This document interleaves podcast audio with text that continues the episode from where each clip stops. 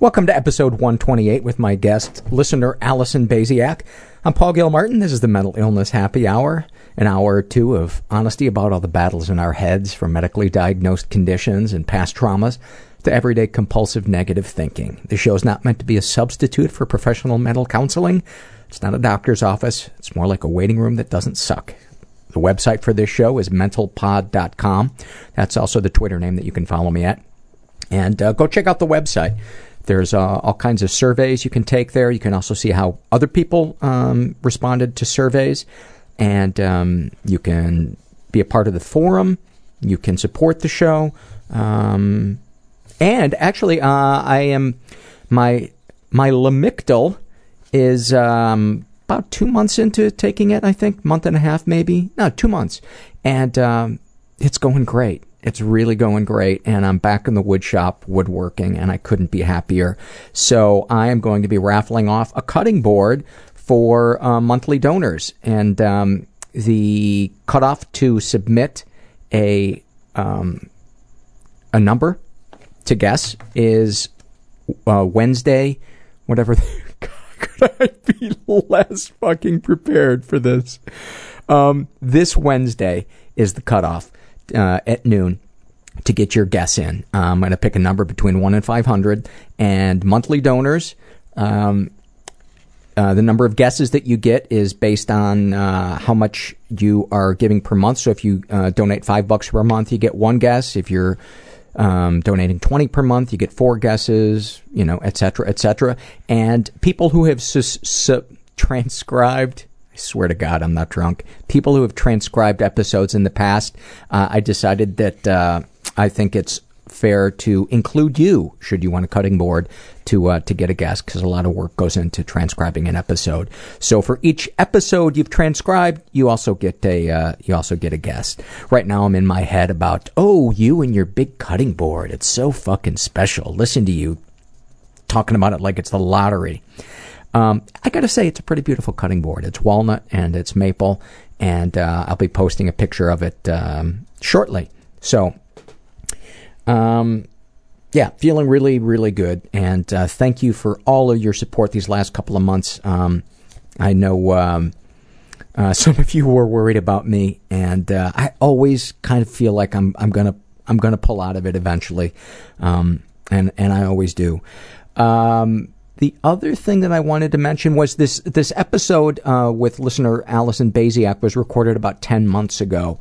Um, so just know some of the stuff I was talking about, like the med that I was on back then, I've since stopped taking because um, it was just I was gaining weight and it worked for a while, but then it stopped. The other thing I want to mention is um, Podfest, LA Podfest. Um, I'm going to be a part of that, and um, the day that I'll be doing a live version of that is Sunday, October 6th. It's going to be here in LA. And uh, for more information, go to lapodfest.com and still planning to come to Toronto November 15 and 16.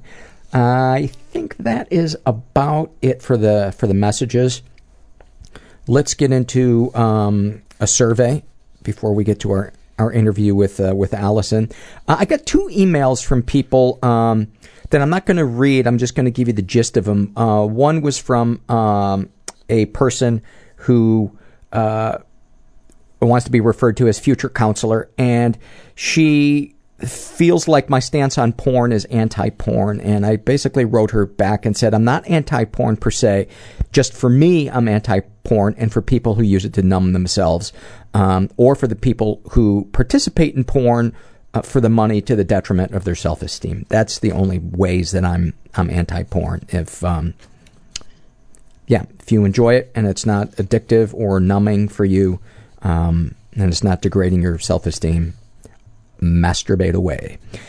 And the other uh, email I got was from um, a listener named Puddin, who I've uh, I've corresponded with in the past, and I don't really have time to read her email, but it was a very very sweet, kind of heartbreaking email, and the gist of it was that it hurts her sometimes when I talk about she's she's a a, a parent who um, left her family. Um, she didn't realize it was she was kind of under the spell of her mental illness when she left her family to be with uh, a guy who it wound up not working out with, and she agonizes over that decision 12 years later and has trouble forgiving herself. And sometimes she feels like on this podcast we make parents out to be villains, and um, I apologize to any parents that feel that way. That's never my intention. My intention is to get the people who went through stuff as kids to be able to have compassion for themselves and to, because a lot of them can't get into that headspace that their parents might have done something that, that hurt them. And my intent is not to make it sound like the parent did that intentionally, but that wall has to come down to be able to heal to have compassion for ourselves because a lot of us feel like we're throwing our parents under the bus because many of them did awesome things for us. So that's my stance on that. And then the email that I want to uh, read is from a listener who calls herself Annie, and she says, um, Paul, how's it going? I recently started uh, listening to uh, your, your, podcast. I don't really have any mental illnesses right now, although I used to have depression and slight anxiety. I'm not really like your regular regular listeners. I just have a thing going on that does concern my head that I would like your opinion on and to know if I'm the only one who feels this way. I'm a 21 year old girl who would define herself as very traditional and old school. I'm straight and feminine and very proud. I love being a woman. I love stereotypical things about being a woman, like having the man pay for everything, cooking, cleaning, wearing skirts, dresses. I really dislike wearing pants or sneakers or anything a boy would wear. My question is this Is this normal? Like another thing is my parents are urging me to get a job that is not a priority to me. I would prefer doing what I do now, cleaning the house and occasionally cooking. I don't even really want to get a car because, quote, boys drive me around. The only thing I want in life is to be a mom. I don't really see a problem with this, but wondered if I was the only one or if it is okay to be this dependent on a man. And um, I wrote her back and said, uh, I'm so glad you like the podcast. Uh, great question. I'm not sure I have an answer to it because I think it's a really complicated issue and someone would probably need to know you and your life more intimately, like a therapist, to weigh in on it. Uh, here's what I am safe in saying.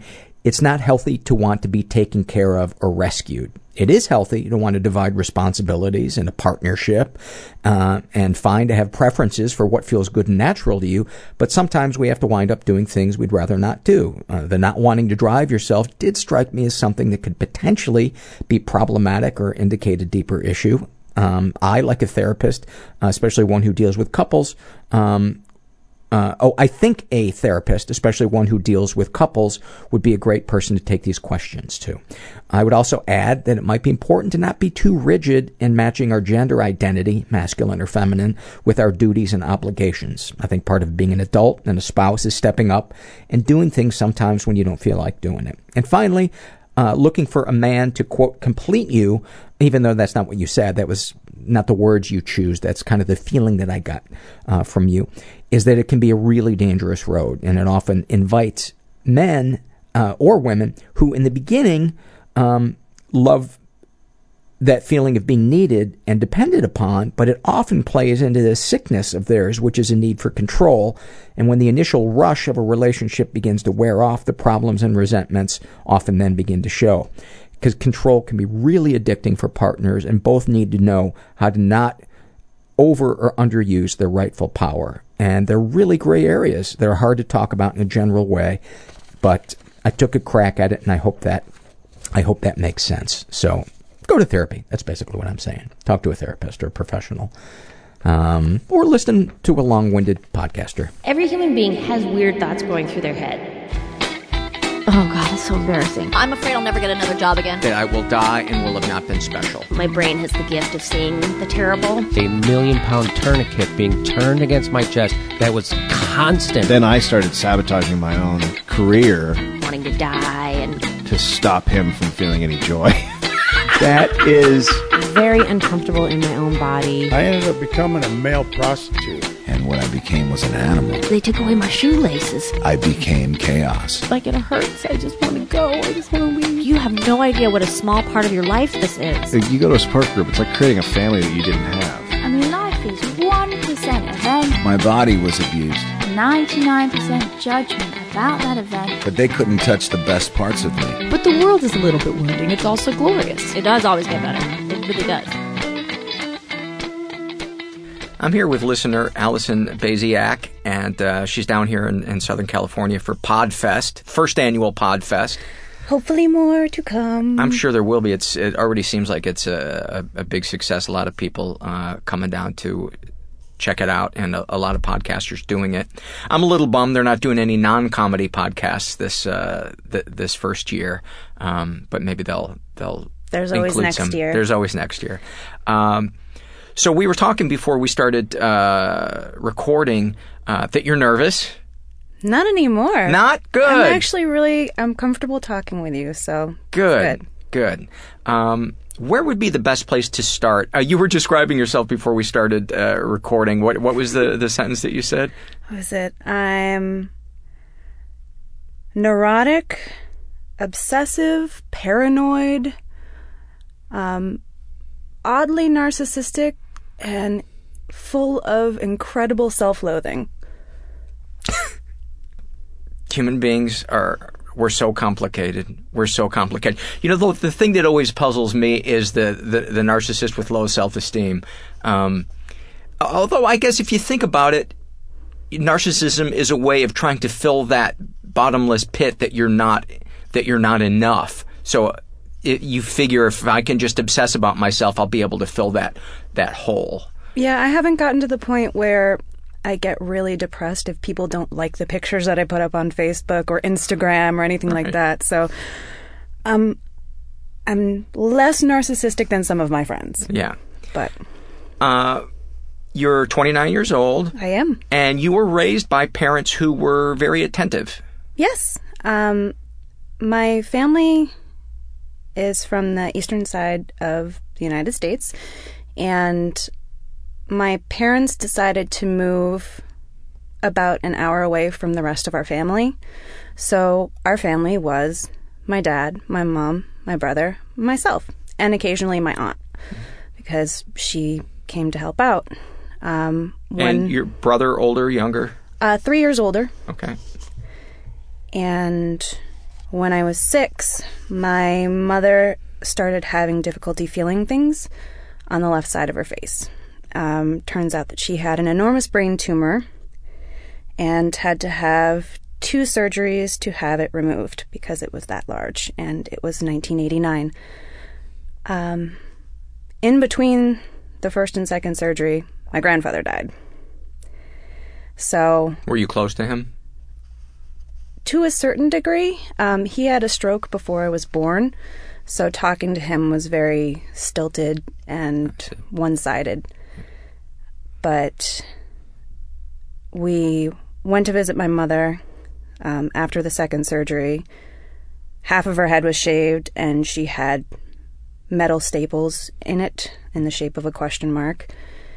And um, I remember crawling into bed and pulling out a storybook and asking her to read to me, and she started crying because she knew that the, what the words were supposed to mean, but she just couldn't vocalize it.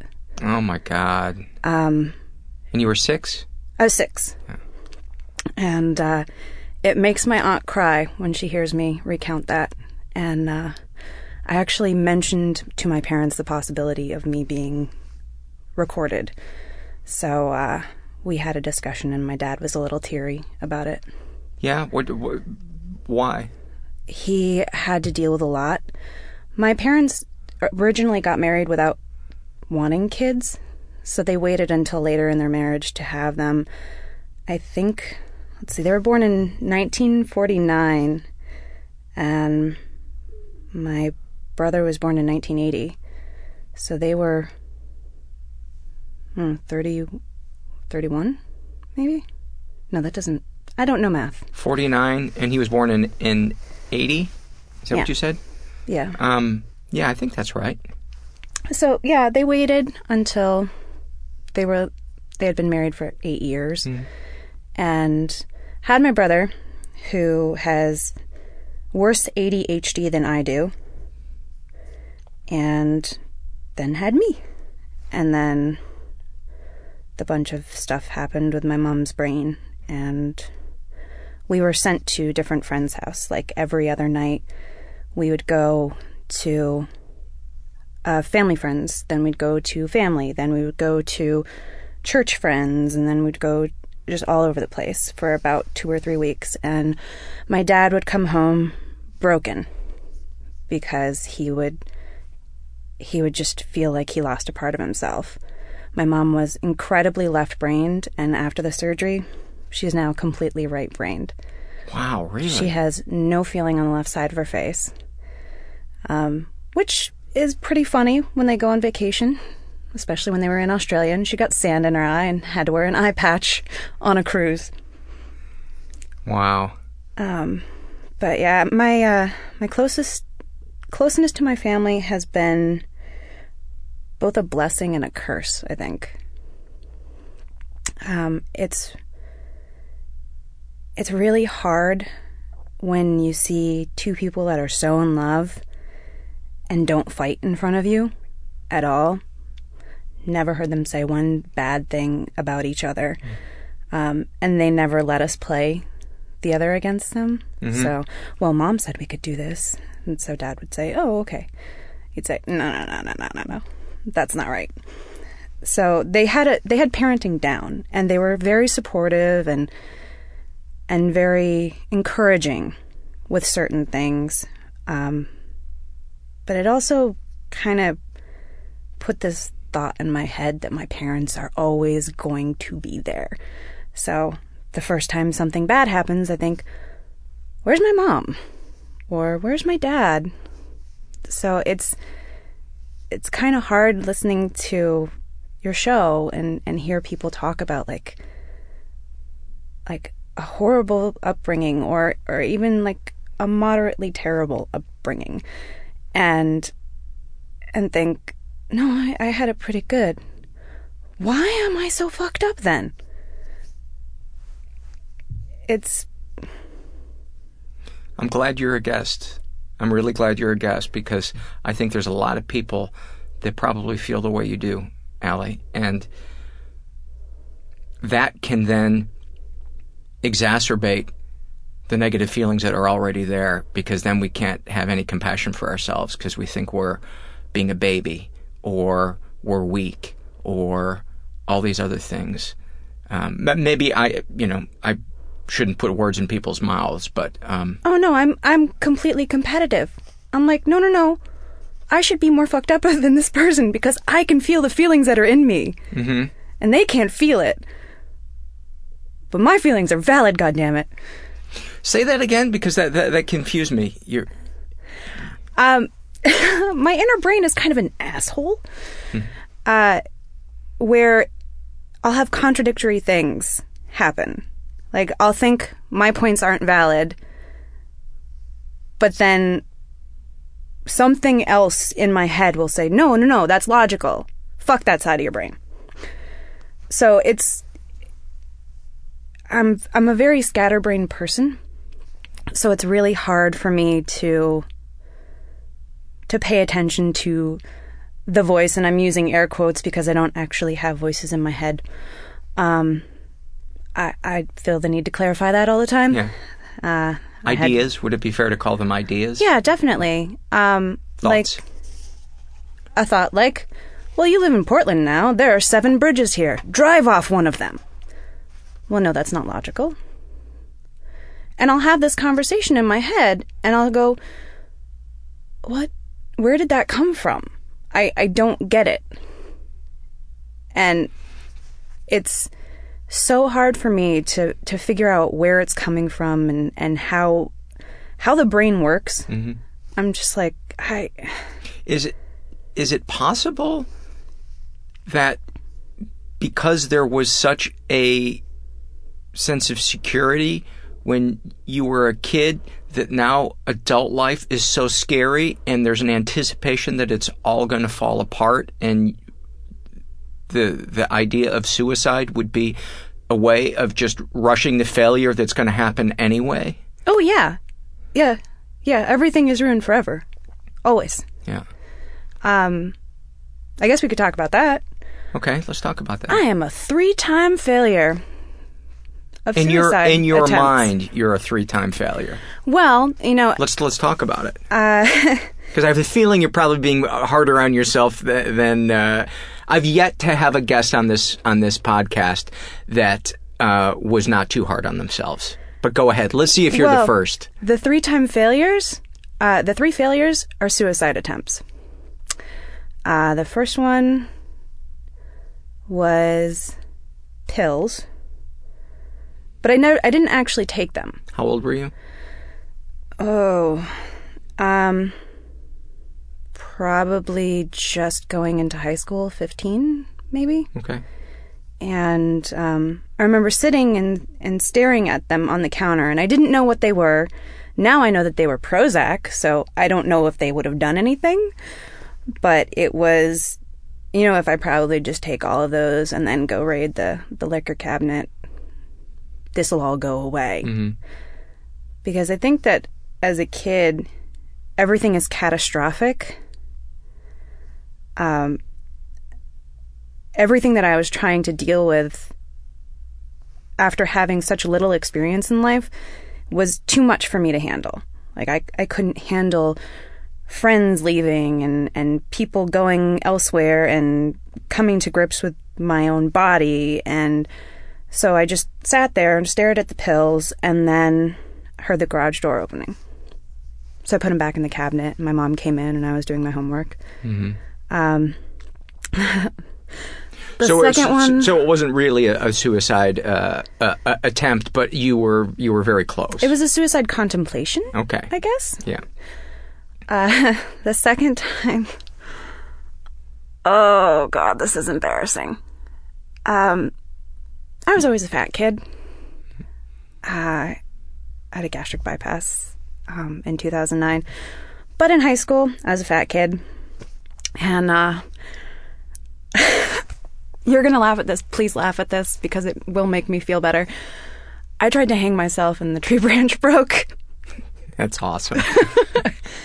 So I think that it was um I think it uh, when I say it's awesome, it's awesome that you can laugh at it, and that laughing about stuff like that with somebody is food for my soul. Um, I have a sense of humor about my psychoses. I I think that, you know, they are they're stuff that I have to suffer through. mhm. But I can suffer with a smile and I can make people laugh doing it. So I'll tell people my problems, but hopefully I'll make them laugh along the way. Mhm. That's all I can hope What for. What do you remember thinking or feeling when the when the branch broke? Um, I think the words that came out of my mouth were, "What the fuck?" And then I got up, untied the noose, and uh, just left the rope lying in the woods, and just stared at. I should have taken that broken branch and like hung it up in my room as a badge of honor, like ha ha ha. I could not foil myself. Or no, I was I You did foil yourself. I did. Yeah. Fat Alley. Is that what you called yourself? Um, not out loud, but yeah. What were the thoughts that you had about yourself when you were an adolescent? That I was overweight, unlovable. I was too heavy, and my hips were too huge. And I mean, they still are, but you know what? That's fine. What do you mean they're too huge? I, I knock shit over all the time, Paul. Like, I walk by a counter and there goes a glass. Well, crap. Is it possible that you're you're clumsy and that your hips are okay? Is that a possibility? Well, yes, it's it is possible, but I I never felt normal. Like I never felt like a normal kid. I had to shop at plus size shops, and I mean I was 278 pounds in high school, and I was just like, you know what? I'm not the best looking person, so I'm gonna do. I'm gonna be the weird person. So I shaved my head, and then. uh I don't know how it started, but started cutting myself. Because I was just like, I'm going to take out my frustration at my own body by making myself hurt. What, what was that experience like the first time you cut? Um, terrifying, actually. Um, did you draw blood? I did. I, I didn't. Where did you cut yourself? Um, my inner thighs. Mm-hmm. Was that so you could hide it? Yes. I I never wanted to do my wrists because my parents aren't stupid. They know what to look for. Yeah. Um, and my dad worked for the chief medical examiner, and my mom worked in a prison. They know if wounds are self inflicted. Yeah. So I did a lot of that to hide it, wore jeans instead of shorts, and just use the, well, I don't really like the way my legs look excuse. And what would your parents, would you go to your parents with your anxiety about how you didn't like how you looked and your weight and stuff like that? What was, was this all just kept inside? Was there any kind of counseling on their part? What, was, was there a connection to another human being or is this just all you trapped in your head? I don't I don't necessarily know if I actually went to my parents and said I I don't like the way I look, I don't like this, I don't like that. But I do know that my parents noticed because it was, "Oh, are are you really going to eat that extra piece of bread or oh, are you really going to have another glass of soda?" And it was it was more passive aggressive mm-hmm. than it was um, blatant like you are you're purposefully hurting yourself by putting too much food in your mouth. Um, what what feeling would you get when you would reach for that extra?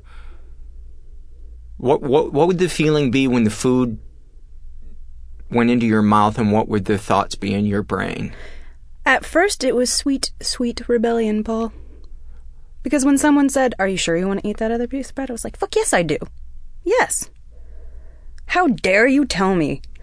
I'm a teenager. How dare you tell me what to do with my life? Because I was dramatic. At what age did the overeating start? I, I don't even remember. I um I was always a pudgy kid. Mm-hmm. Like I wasn't I wasn't chunk from the Goonies, but I was still plump. Do you do you remember was there a, a, a moment where you s- realized, oh, food is an issue for me? Yeah, I was probably 13. Okay. Actually, no, I can tell you when I started gaining a bunch of weight. Um, I stopped dancing when I was 11 and continued to eat like I was still dancing. And so I was throwing carbohydrates in myself and I wasn't exercising any of it off. So it was just starting to pack on. And when I was 13, I just took a look at myself and I went, who is this person that's staring at me in the mirror? This is a. I mean, I know those eyes. But, uh. What's happening with that pudge? Uh, was there a reason why you why you stopped dancing? It was it was never really a passion of mine. It was more of something to do socially. I had a tendency of getting yelled at for staring at myself in the mirror. I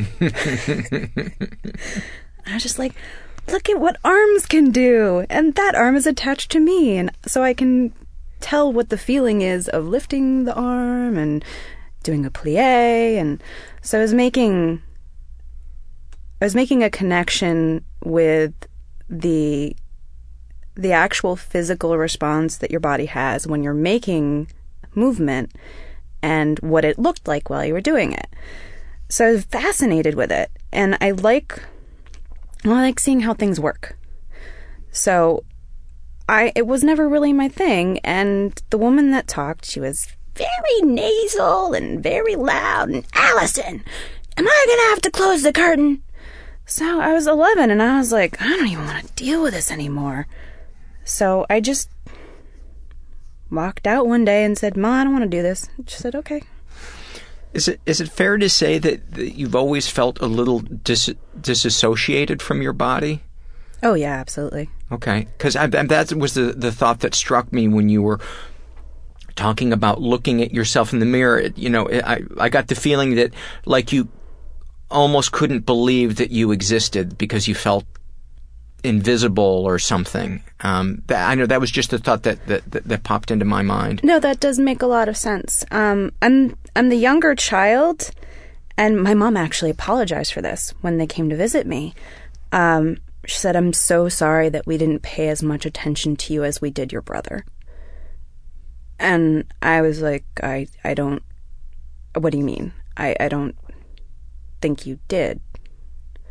She said, Well, with all of his ADHD issues and having to deal with things like that, we we feel sometimes that or I feel sometimes that I I let you slide through the cracks and I'm really sorry about it. And uh, she talked with me about the cutting and she was like I I didn't know what to do, so I gave you to a therapist or I gave you to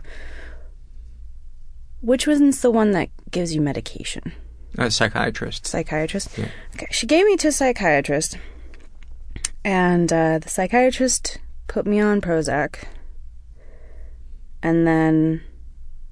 I, I, I should back up. There are some carnival workers who are licensed to dispense uh, psych meds, It- but they're few and far between. It's very possible that she did work at a uh, at a carnival because she did smell a lot like candy corn. So go ahead. I completely killed your flow for Oh, no a, worries. a very subpar joke. I love it. All right. Um, so she sent you to a psychiatrist. Yeah, she sent me to a psychiatrist, and the psychiatrist did a lot of, mm hmm, really, writing things down, and I'm just sitting there talking, and she's essentially just taking notes and everything that I'm saying, and it's not, it's not a conversation, Mm-hmm. and so I would leave there, and I I wouldn't even remember what we had talked about. And so my mom would ask, she'd be like, Oh, what did you guys talk about? If you don't mind me asking. And I was like, Honestly, I don't remember. And I would have told my mom. Like, I tell my mom a lot, actually. But I had no idea. And she said, Well, why don't you take notes? I was like, You know what? That's a great idea. So, obstinate teenager Allie shows up with a notepad. So, how does my depression make you feel? And it kind of caught her off guard, and she was like, What? And then after about three sessions of me doing that, she was like, You know, I think that we've done pretty much everything that we can do here. Um, I think the medication is working great. So I'll talk to you in about three months. I was like, Fine. Never talk to her again. You know, it, it it struck me as you were describing talking to her and her just kind of coldly taking notes um, that what you were looking for. I was looking for a confidant. I was just going to say somebody who can reflect your experience back to you, and it actually made what you were feeling worse, which was a feeling of being invisible. Yes. I I felt like I was talking to empty air. Yeah. And as much as I like doing that or like the feeling of doing that on a stage somewhere, Mm-hmm. I know in my brain that there are people out in the audience. That woman, all I could hear was scribble, scribble, scribble, scribble, scribble.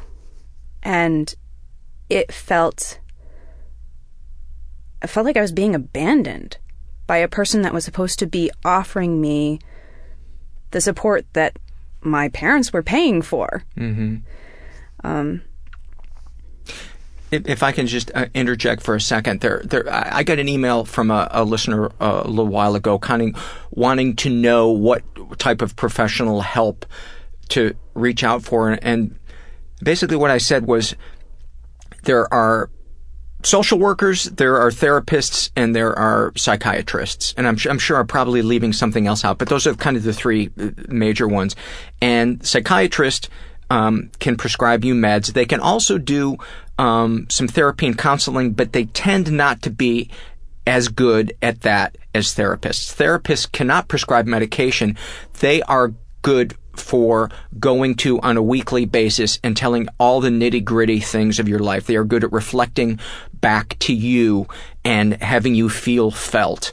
And they're they're the ones that are the good confidants. Um, there may be some psych- psychiatrists that are good with that too, but they tend not to not to be good in in that area. So ideally, if you needed to take meds, you would see a psychiatrist for your meds. See him every couple of months, maybe twice a year or more if your meds need tweaking. But you don't depend on them for the bearing of your soul. You need to give them the broad strokes so they can understand how to medicate you, but the the week to week, blow by blow accounts of your life really are best served by going to a, a, therapist, and they tend to be more uh, educated and um, tend to be more compassionate and good with the uh, helping you feel that that that feeling felt, as I said.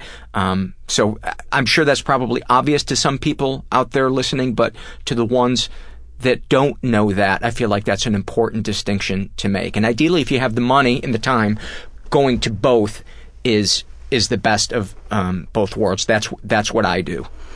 Well, and the thing is, I didn't know that there was a difference between that, and I miss my therapist from the East Coast. Like, she'll occasionally send me a text message, and I'll send her a text message to say, "How's everything going?" I'll be like, "Oh, this is how everything's going," and I did not realize that I could I could find someone like that until I got the gastric bypass because they put you through this rigmarole. Like, you have to lose a certain amount of weight, you have to go through a psych eval, and then when you go through the psych eval, um, they have you fill out multiple choice questions.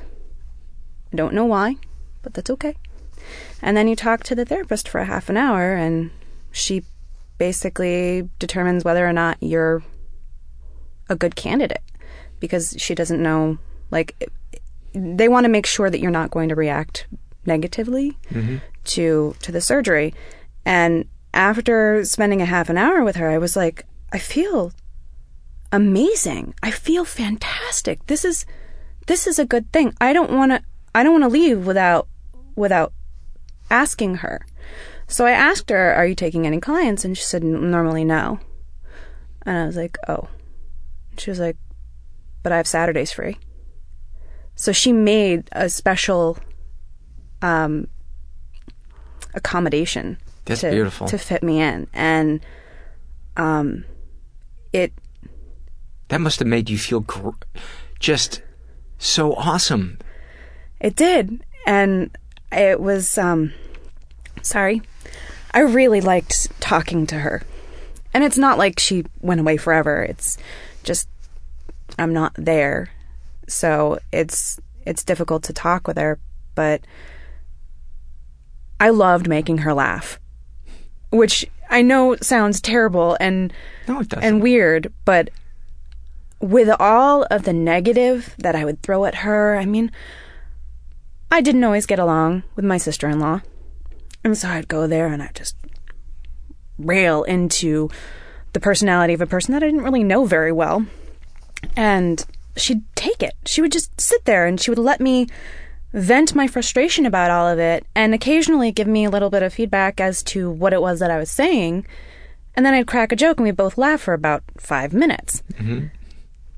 And it felt so good and it's so validating that, like, it felt like she was actually listening to me mm-hmm. and that she could repeat, repeat back to me. Well, I mean, I guess parroting what it is you're saying. Mm-hmm it helps.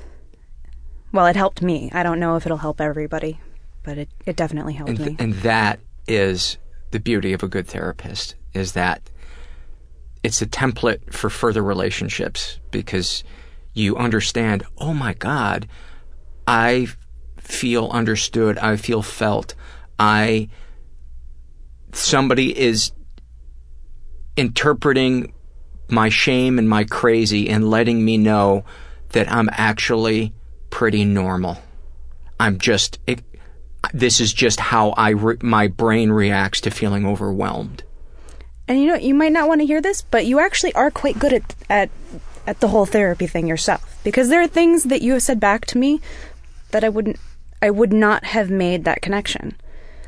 I did feel invisible for the longest time and it was so strange feeling like the elephant in the room when I felt like I looked like the elephant in the room.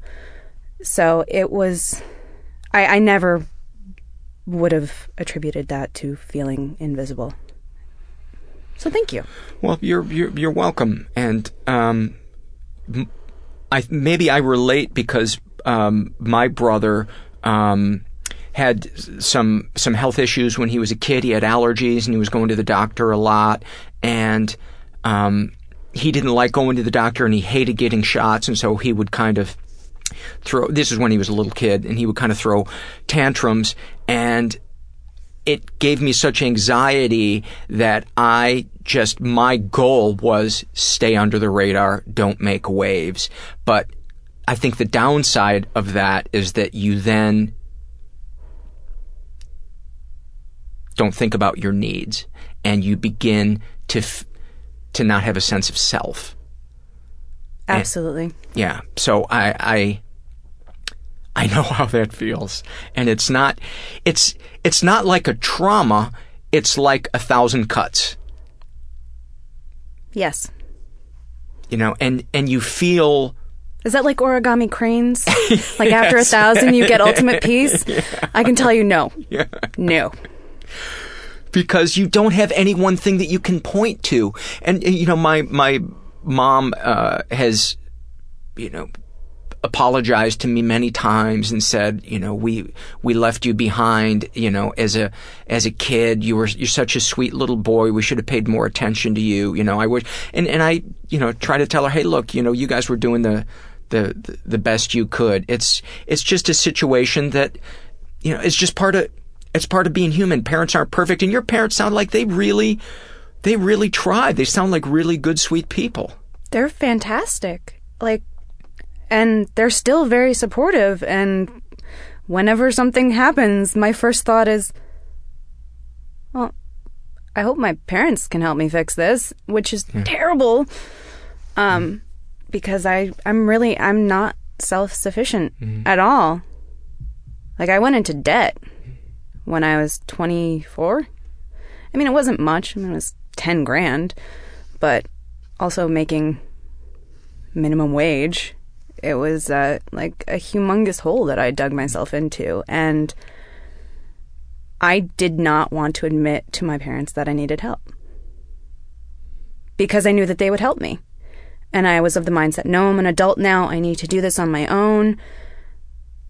And then it just, it felt like, um, have you ever seen somebody with a wooden plank and then people just putting stones and stones and stones on top of it mm-hmm. until the, the person is crushed underneath. That is exactly how every single bill felt when it came to my apartment.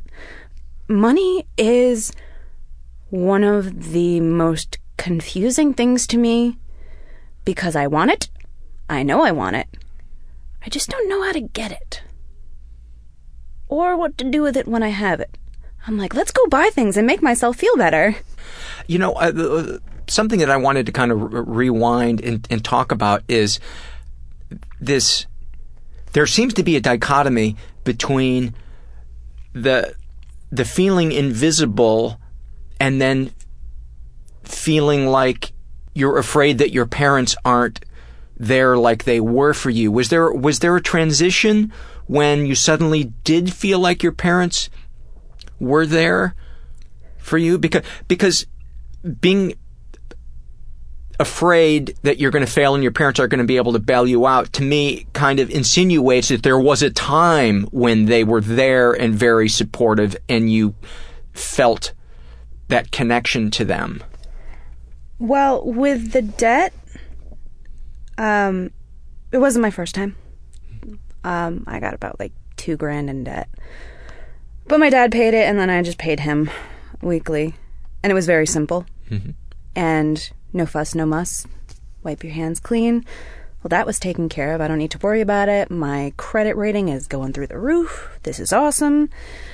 Um, and then when it just, when I decided to move out of my parents' house and get an apartment, I and started amassing all of this debt, I was like, oh, how how did this all happen so quickly? And my first thought was, no, you're you're an adult now. You left the house. Therefore, you should not feel like you can ask for help. Which I should not have listened to that side of my brain because it would have been uh, a couple thousand dollars less in the whole payback thing. But it was telling me, no, you put yourself here, and daddy already bailed you out before, you rich, spoiled little princess. And the thing is, my parents weren't rich. I was raised in the era of instant gratification. Like, oh, I can get a credit card when I'm 18. Oh, I have a cell phone. I can look up movie times immediately. Oh, what's that? You want to know what this word means? Let's go to Wikipedia. Everything that I want, I can get instantaneously. So, I was just in this gluttonous tailspin, I guess. Like, okay, I don't feel good. I'm going to buy myself a $150 purse because that will make me feel better. And then the bill would come and I'd say, Oh, I spent $150 on a purse and I don't have that. What now?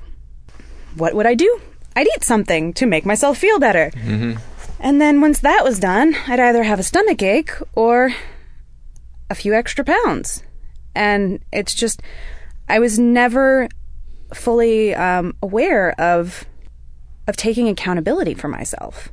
I was just like, ah, something will be fixed. Something can fix it. Mom and dad will fix it. Have you have you ever thought of um, going to uh, like a twelve step program or support group for food or shopping issues? No, and it's I know that I should. It's something that would be so easy for me to go to mm. and listen to and and find confirmation that this happens with other people. But I'm just. I'd like to say stubborn, but no, I'm lazy.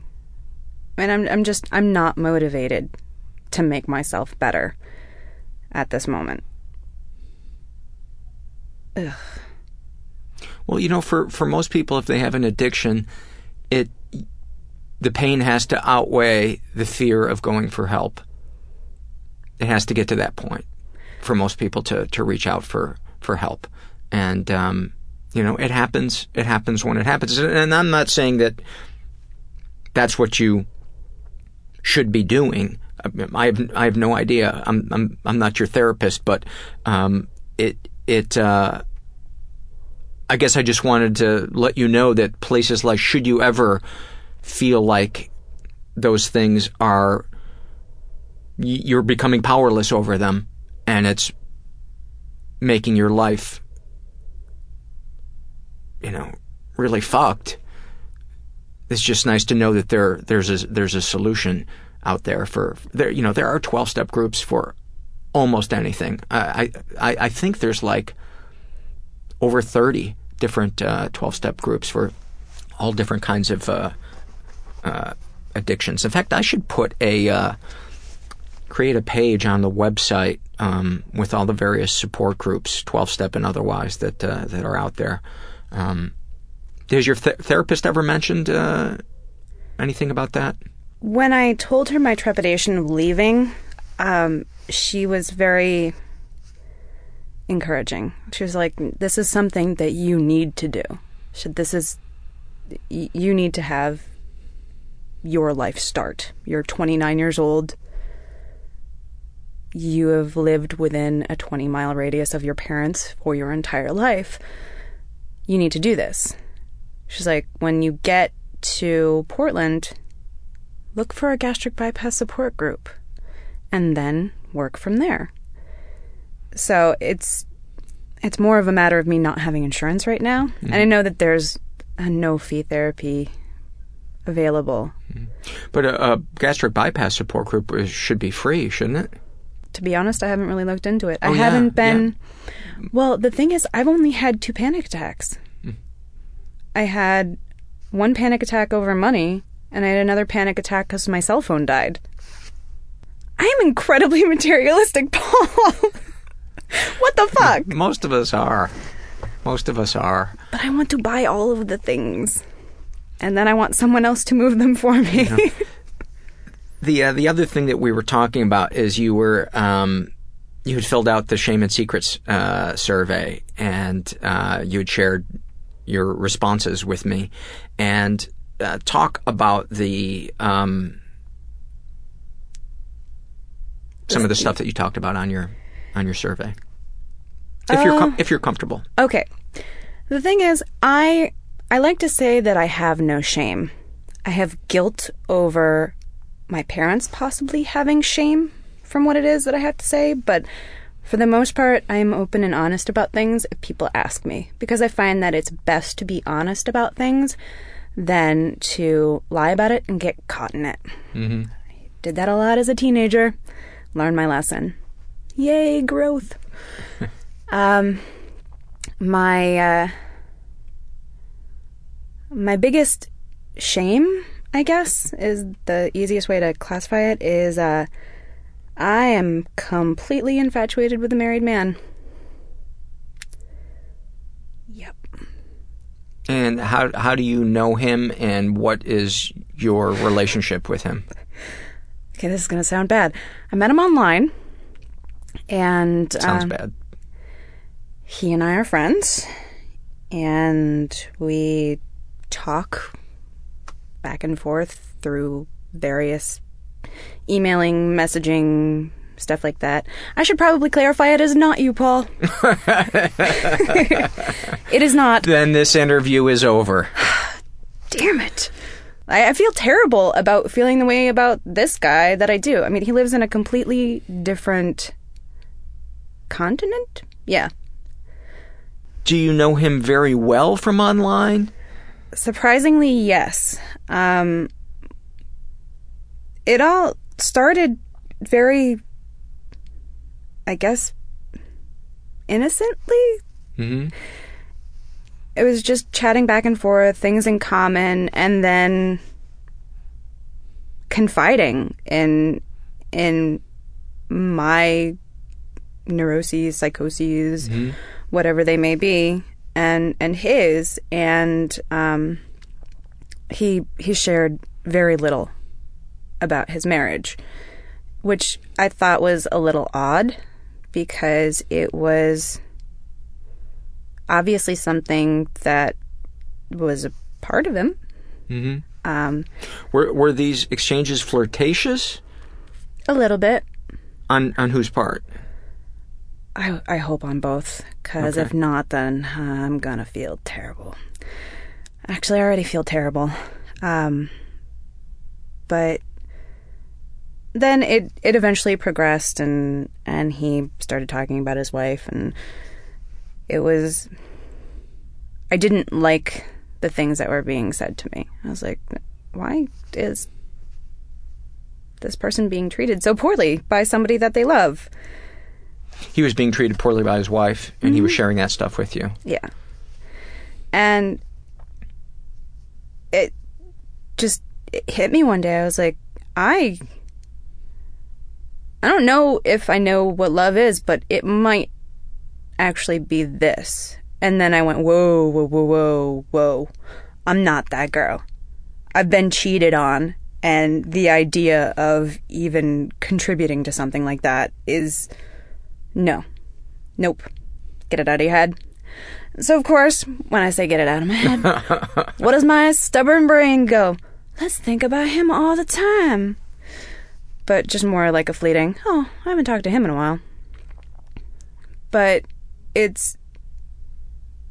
It is not something that I'm proud of, but it's also not something that I'm necessarily ashamed of. Mm-hmm.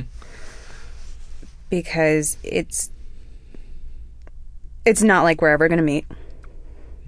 But I also am like, oh, I'd hate to be the wife and find conversations mm-hmm.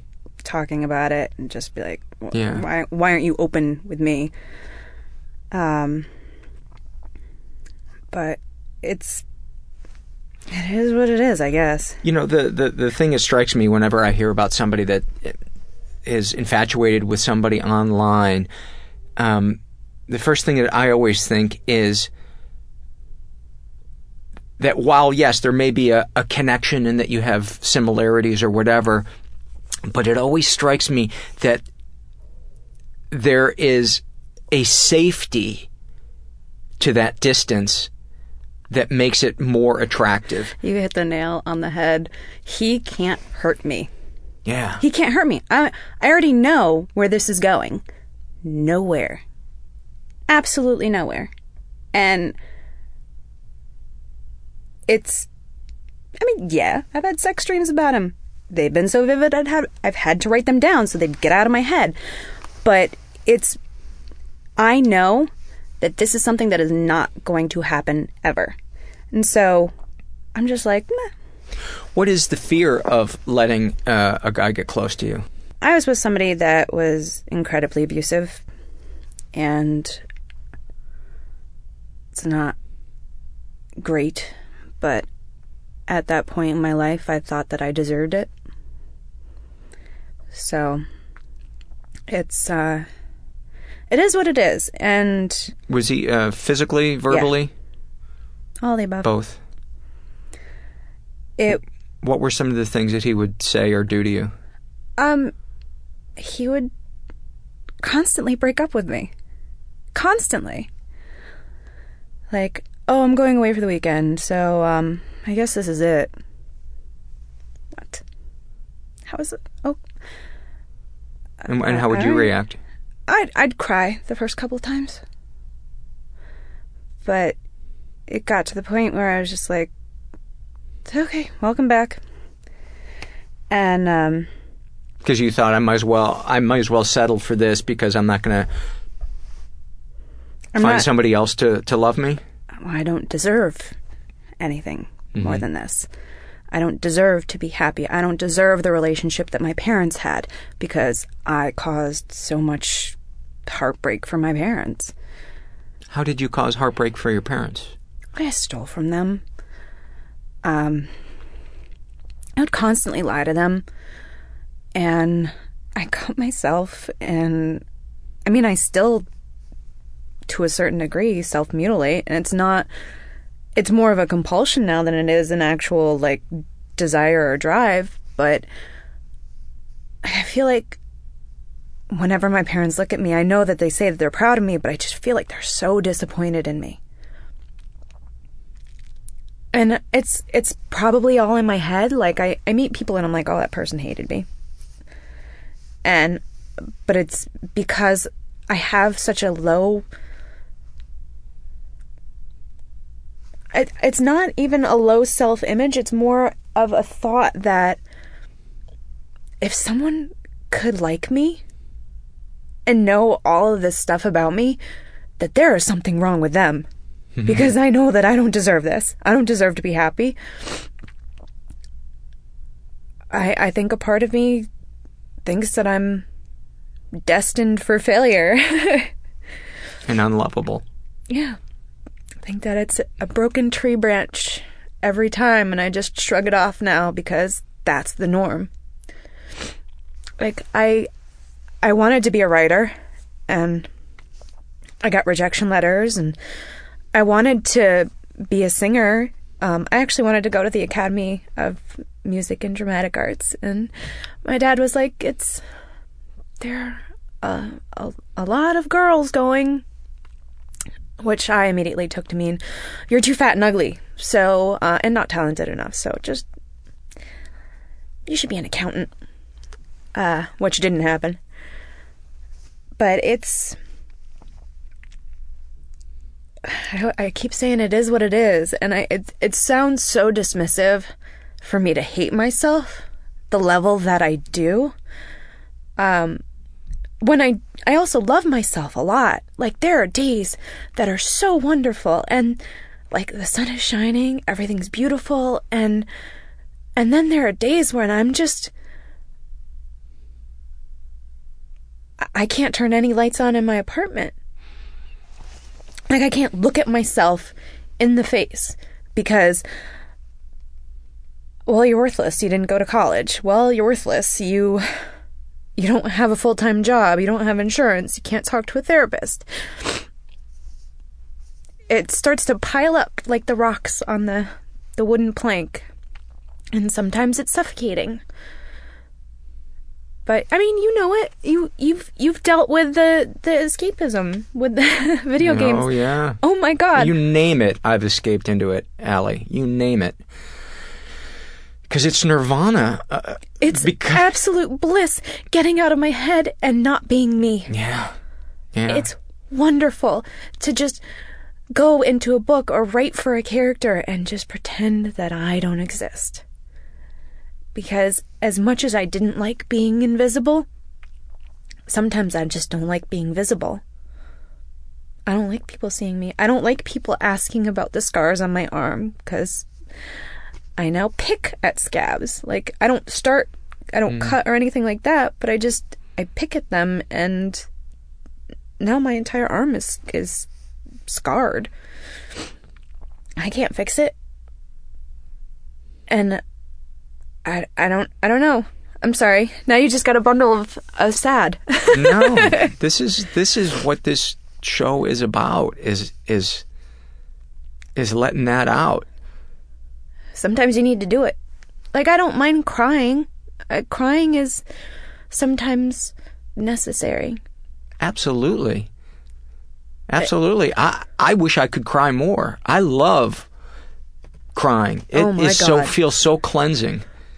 The the funny thing is like hearing things like, "Oh, um yeah, uh so and so's dad died."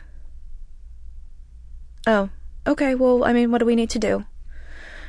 I I think I learned at a young age that I didn't want to show weakness to people, especially my mom.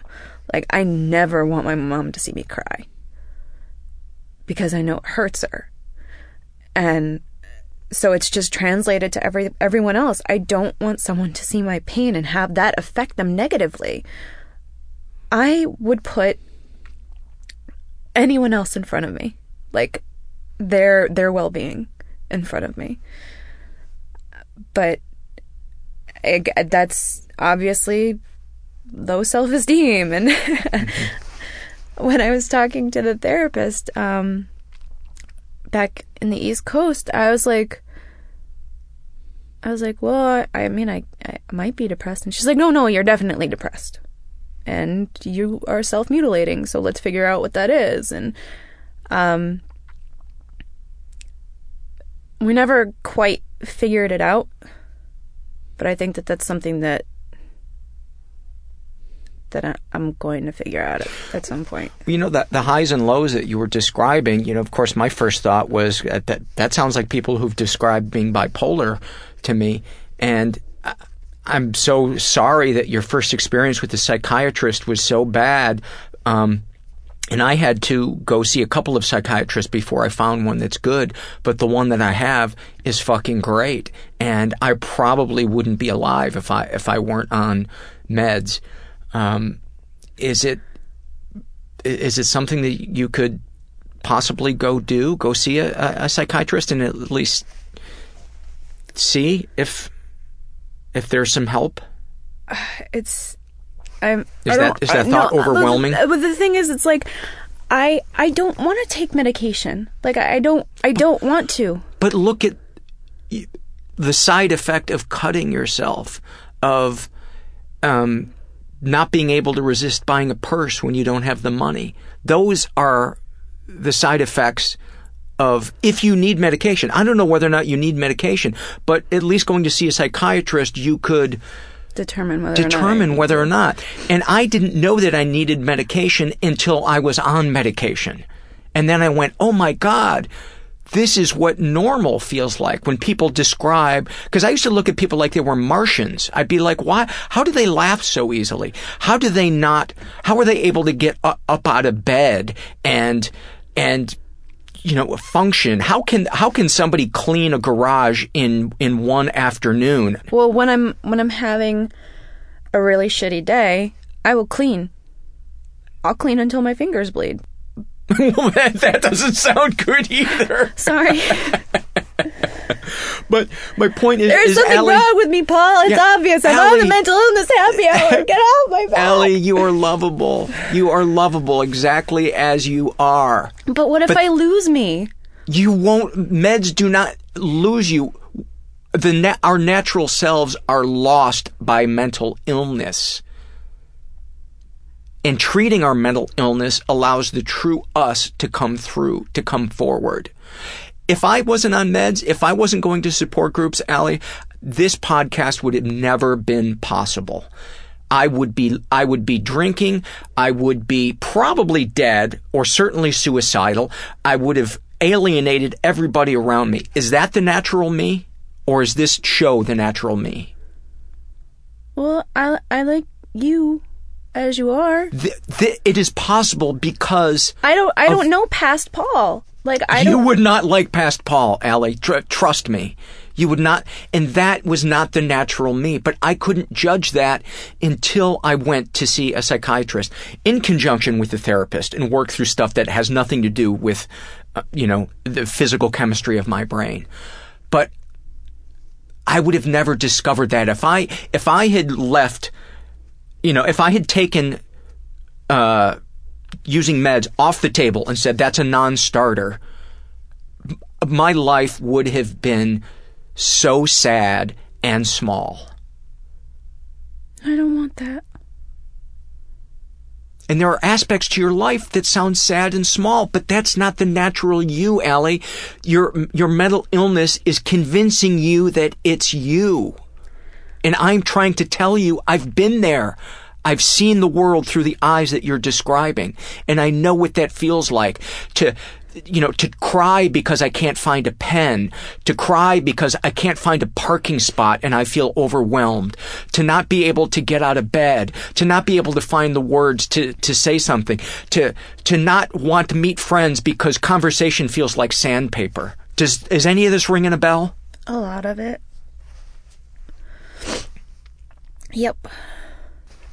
You know, I, I, I hope I'm not overstepping my boundaries. No, because I'm not a therapist, I'm not a psychiatrist, but I've talked to a lot of people with mental illness and I have a lot of friends and I know their lives intimately and I know mine and just when I see red flags, it, it, I I have to, I have to say it because I see so many lives wasted because people aren't open to certain types of help because they there's a stigma attached to that and that's what I'm trying to do with this podcast is to destigmatize mental illness and the treatments that are necessary for certain cer- certain types of it.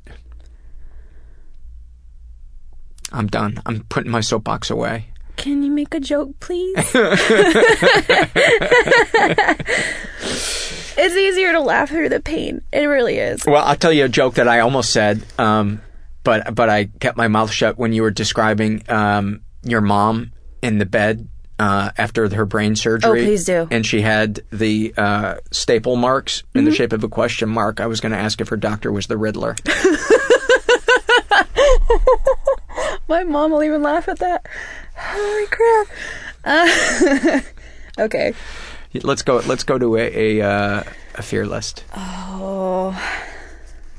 I apologize to Allie because I, I left the house and I was like, I feel like I'm forgetting something and I couldn't put my finger on what it was and I forgot to bring a fear list and a love list. So I'm going to um, Miles Davis them. Sweet. Oh my god, you're gonna have to come up with so many, my friend. Uh, yeah. I'm afraid that everyone is a figment of my imagination, and I have actually been in a coma since 2010. Uh, I'm afraid that you will never get the help that you deserve. I'm afraid that by not having a therapist, I'm sharing too much and scaring people off. Uh, I'm afraid that uh, even though I'm straightening my garage up, I'm still never going to get the urge to woodwork back. And all of the money that I've put into the machinery will be a waste. And every time I look at that garage, I will feel a certain amount of mockery. Your work is so beautiful. Oh, you're nice. No, I'm honest. It's absolutely gorgeous. And I just wish I lived closer so I could transport some of that shit home. Um, I am afraid that I'm too nasal when I speak. Uh, you don't strike me as that. Uh, I'm afraid of that also. I'm afraid that my uh, Chicago accent is uh, hard to listen to. Paul. Dialect, I guess, not accent. I am afraid that I've tried to learn too many things and as a result am mediocre at everything. Uh, I'm afraid that um, when I play hockey and for no reason I feel way more tired than normal, uh, I fear that the reason is is because I have cancer and I don't know it. I am afraid that I will only let myself be the one night stand girl. Uh, I'm afraid that the meds that I'm on, which are causing me to gain weight, um, will continue in that direction, and I will have to make the choice between being incredibly fat or um, miserably depressed. I'm afraid that I will shoot myself in public. Uh, I'm afraid that I will be driving past in a car and have to see that. it would happen in a car on the LA freeway. Don't follow me home. Um, I'm afraid that I won't ask for help when I desperately need it. Um, I'm afraid that my dream of supporting myself uh, doing this show um, will never come to fruition, and I won't have had a second option that I could have been doing all along. I will have put my eggs, too many of my eggs, in one basket. I love this show. Thanks. Oh, that's. Sorry, we're still in fears. I'm afraid of puncturing my eardrum with a q tip. um, I'm afraid, speaking of ears, that uh, the excess earwax that I have is going to get uh, worse and worse, and I'm going to be fully deaf uh, by the time I'm 60. Oh. I'm afraid that people judge me more by my scars than by my tattoos. Um, I'm afraid that I'm going to die um, the kind of death that I'm watching uh, a friend of mine die right now. I would not wish that on anybody. No. I'm afraid that I sat next to patient zero on the flight here and I'm now incubating a deadly virus. Well, fuck then. I'm afraid too. I'm afraid of being late to things.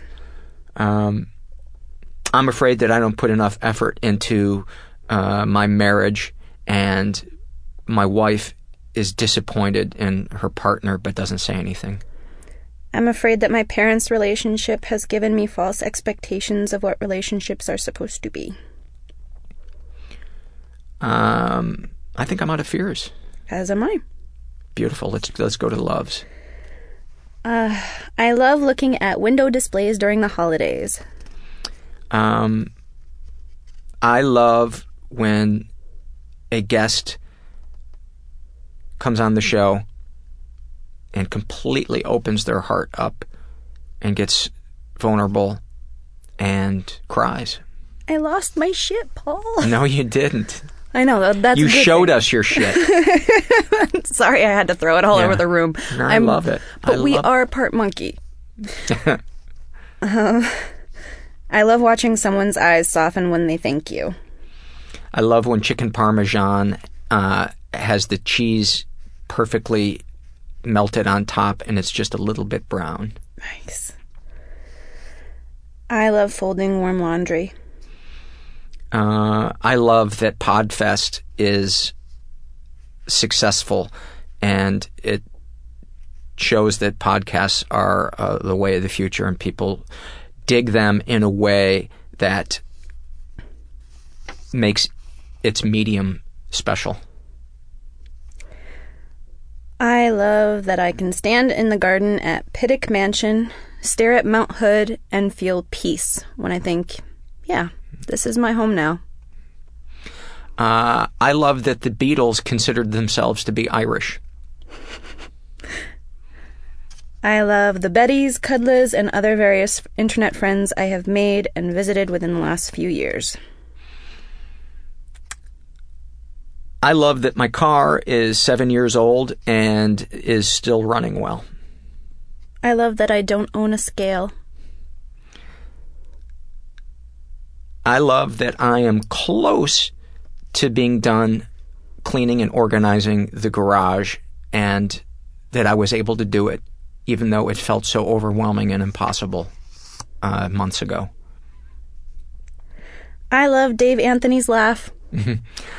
uh, I love my office, the the way it's decorated. It looks like an opium den, and when I go in there to record or edit at night, and um, I look around at all the vintage jazz and blues album covers that are on the walls and all the tiny little colorful lights. Um, it's it feels like a reflection of what I've always wanted my soul to feel like, which is warm and fuzzy and unique.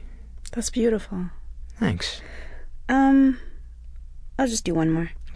Okay. Um, I love nights when my brain will shut off and allow me over four hours of sleep. I love doing this show. I love that you do this show.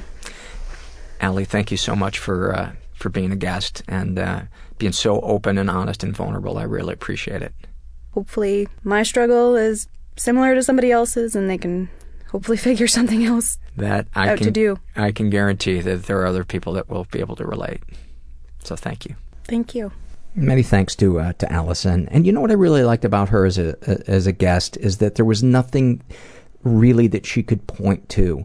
And um, I think for a lot of us, it's so confusing um, because we don't have some event. I mean, you know, what happened to her mom and stuff like that, and her brother having issues that took her parents' attention. You know, you can certainly point to them, and those affected affected her. But um, I just thought there were so many issues that she had that um, are important to talk about, and I really appreciate her opening up and um, and talking about those. Uh, before I take it out with a stack o surveys, uh, want to remind you um, again to submit your if you want uh, to win that cutting board. Um, submit a uh, a guess or guesses depending on what you qualify for uh, between one and five hundred, and whoever guesses closest closest will uh, will win that that cutting board. And um, want to remind you that there's a couple of different ways to support the podcast. You can do it financially by going to the website mentalpod.com, making a one-time PayPal donation, or my favorite, the recurring monthly donation, and um, you can uh, donate for as little as five bucks a month. And um, once you set it up, you don't have to worry about it unless you choose to cancel or you um, your credit card expires. So um, that and that is kind of the financial foundation that allows this podcast to operate, pay for studio time when I need it, new equipment when I need it, um, you know, et cetera, et cetera. The website and and all the stuff that goes with it, the surveys, all those pieces of software, the money that I give our web guy um, when he goes over and beyond. Um, so, yes, if you if you can, um, that that would be awesome. You can also uh, support it non financially by um, going to iTunes, giving us a good rating, or spreading the word through social media. So I'd appreciate if you did that. And as I mentioned a couple of episodes ago, somebody has created a subreddit uh, for the mental illness happy hour. So uh, go join that in the forum and fucking knock yourself out. All right, let's get to some surveys. Oh, there's also a, an Amazon um, search portal if you're going to shop at Amazon, do it through our homepage, right hand side, about halfway down. Make sure your ad blocker isn't uh, isn't engaged because you won't see it. This is from the Struggle in a Sentence survey uh, filled out by a woman who calls herself Valentine about her depression.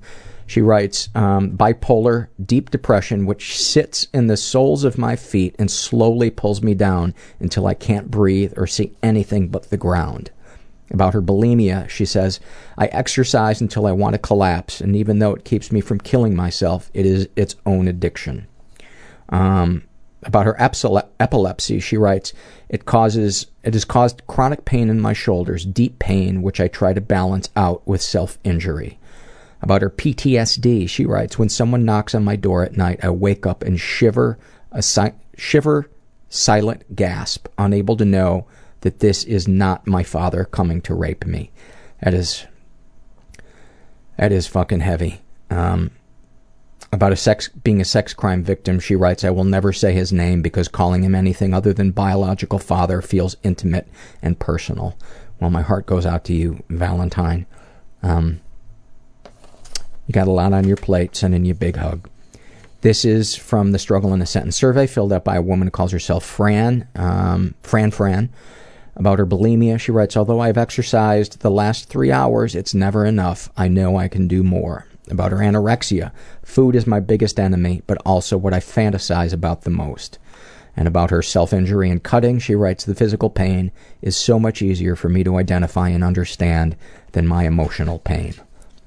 Um, this is from the Shame and Secret survey filled out by a guy who calls himself Dumb Jimmy. He is, uh, so you know he's brimming with confidence. Uh, he's straight in his 30s, was raised in a pretty dysfunctional environment, uh, never been sexually abused. Deepest, darkest thoughts sex, sex, sex. Even 10 minutes after getting laid, I can see a female on TV or in line at the market and think, hell yes, I'd like some of that. Deepest, darkest secrets. I hired another hooker yesterday. I only let her blow me, but as soon as it was over, I began to obsess about what diseases I was just exposed to since she was clearly a, quote, seasoned working girl. Um, sexual fantasies most powerful to you? Many and varied. Some make me think I'm beyond help, but I behave for the most part. Aside from picking up hookers, I pretty much keep it all legal. Um, uh, would, would you ever consider telling a uh, partner, close friend, my days of being with one partner are long behind me? Do these secrets and thoughts generate any particular feelings towards yourself? Just the obvious, huge shame and guilt, yet I can't seem to stop. Um, I really encourage you to get into a support group or go see a therapist because uh, addiction we can't def- we can't defeat addiction on our own. We can't manage it on our own, um, and it's no fun trying to manage it on our own. It's really kind of sad and lonely. Um, so, uh, sending a lot of love to you. You know, it really sounds like um, objectifying women is is like a safe, exciting place for for you to go to. And I get it, man. I get it. Um, I can go to that place sometimes when I'm when I'm feeling, feeling really threatened and um, hating myself. But it's it's a dead end. It's a dead end, and you don't. You're not beyond help. You're not beyond help. This is from Shame and Secrets, filled out by a, go- a guy who calls himself um, Sullen Boy. He's uh, bisexual in his 40s, was raised in an environment that was a little dysfunctional. Um, uh, ever been the victim of sexual abuse? Some stuff happened. I don't know if it counts. I went out with older men when I was 18 to 20. I was drugged and fucked repeatedly, but I kept going back, so not sure. Uh, well, you know, a lot of people that are violated will go back into situations that are similar to try to convince themselves that they had control and that it was something that they wanted. So, you know, that might be what's happening with you. Um, but again, my broken record, please go talk to somebody. Deepest, darkest secrets, my worst secret is that I'm pretty sure that despite all of these pills, hospitalizations, and doctors, I don't really want to get better. If I do, even a little, I think the world will, will crush me with expectations. It's terribly unfair to those who support me. I feel pretty shitty about it. And uh, sexual fantasy is most powerful to you. I have repeating dreams that I can auto-fellate. I have repeating dreams that I uh, that I pay somebody to auto-fellate me. Wait, that would be blowing me. Oh, there goes my fantasy. Um, sending you a big hug. Jokes aside, sending you a big hug.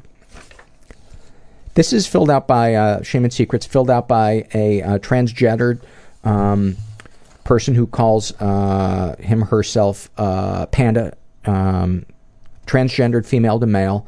And um, by the way, I don't know if I've mentioned this on the podcast before, but I got an email from a um, trans person who said it's okay to ask a trans person what pronoun they prefer. Um, before calling them a, a he or a, or a she.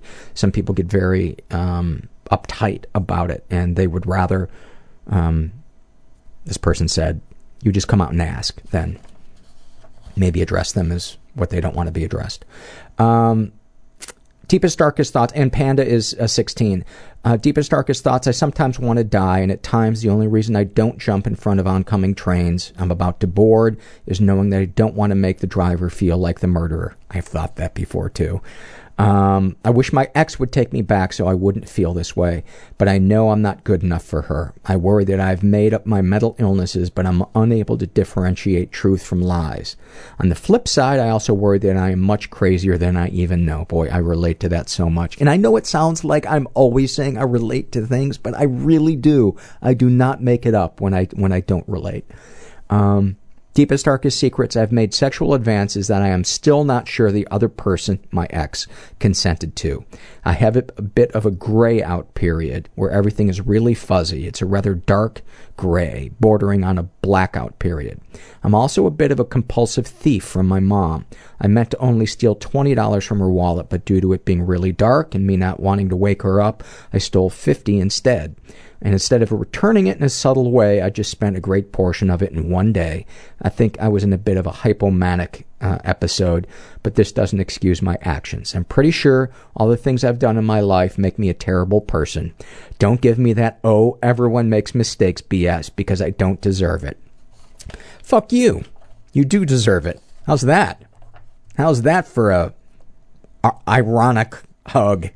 Um, Panda, I had stolen $50 from my parents by the time I was eight years old. Um, so forgive yourself. Please forgive yourself. Oh my God. you you know, the list of things that you are beating yourself up about is on the curve of humanity.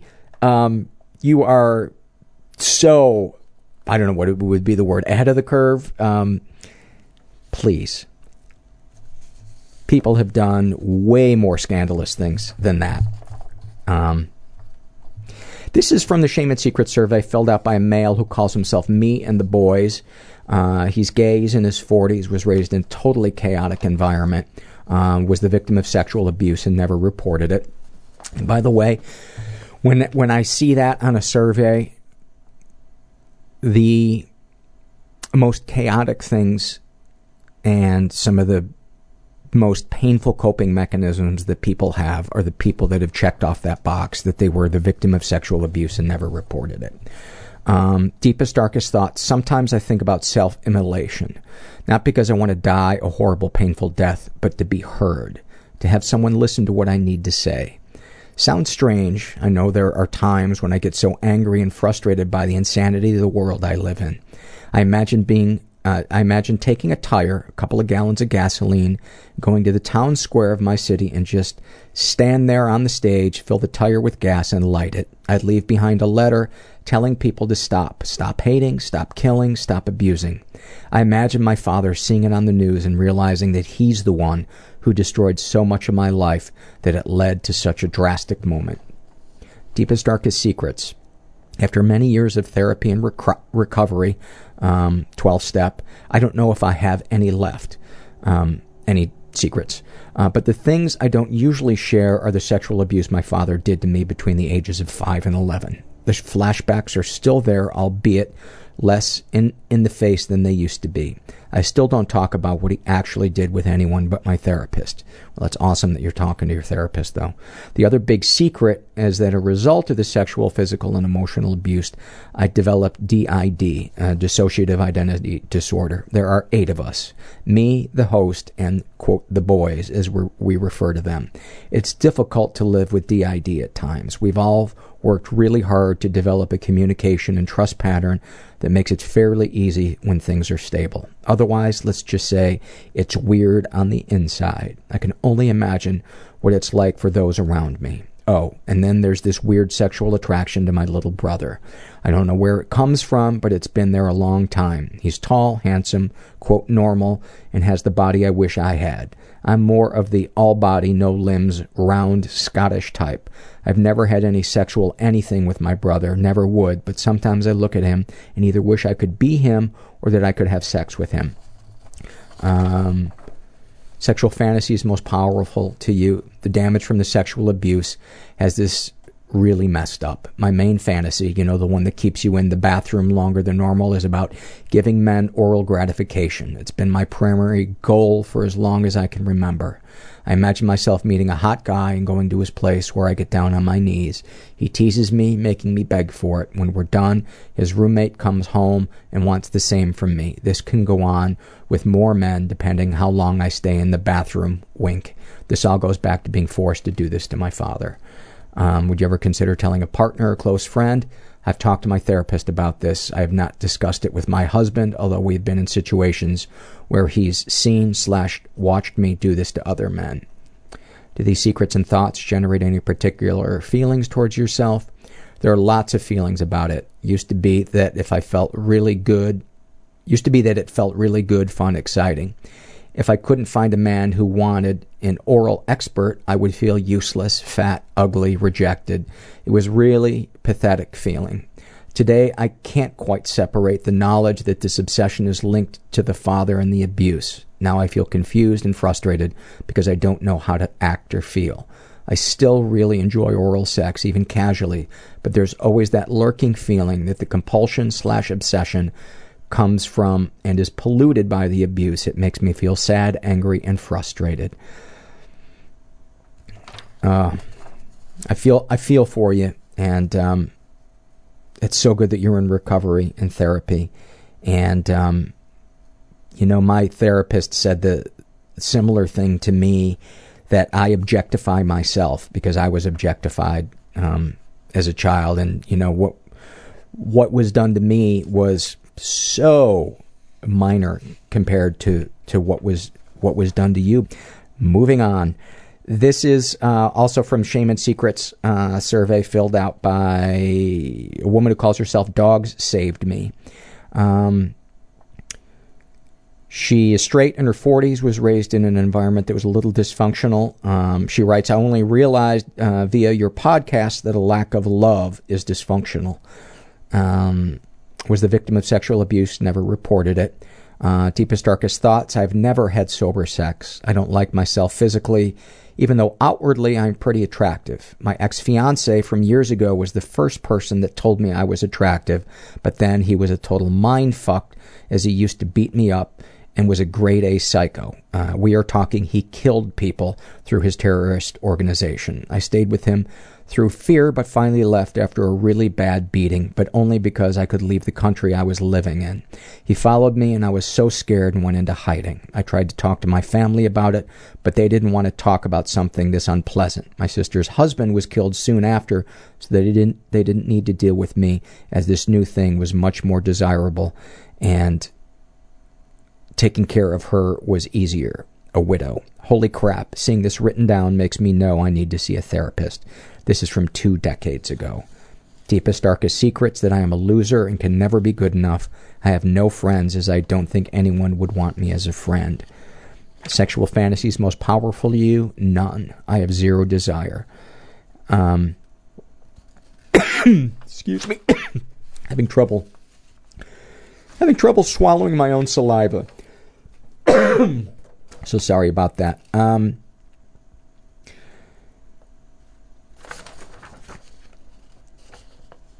yeah, I hope I hope you go talk to somebody about that. That is a lot of really heavy surveys this uh, this show. Let's lighten it up with a happy moment.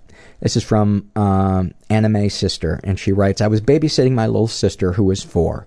I decided that going on a picnic would be a fun outing and would tire her out enough to get her to go down for a nap nicely. After a long walk, we got to the park. It was a beautiful sunny day, and we found a shady place in the lush green grass.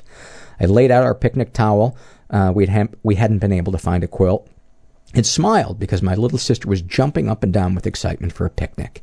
Her pure joy at such a simple thing filled my heart.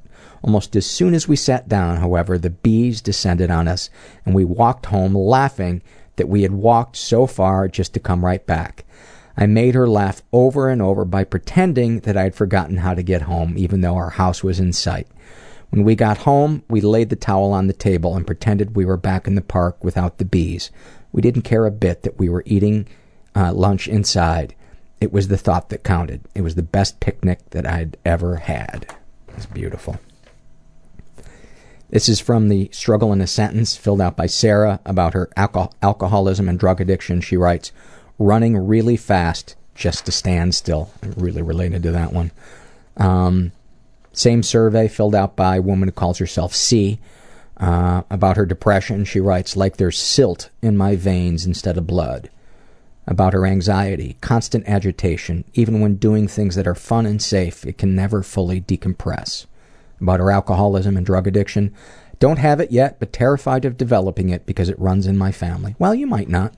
You might not. Um, uh, OCD. Uh, I've become a checker this past year. Bank account, doors, stove, windows, anything fire related. It's exhausting. Uh, sexual bias. I'm an educated person working in the restaurant industry, and sometimes I hate that I have to put up with so much sexual harassment, harassment as a part of my job.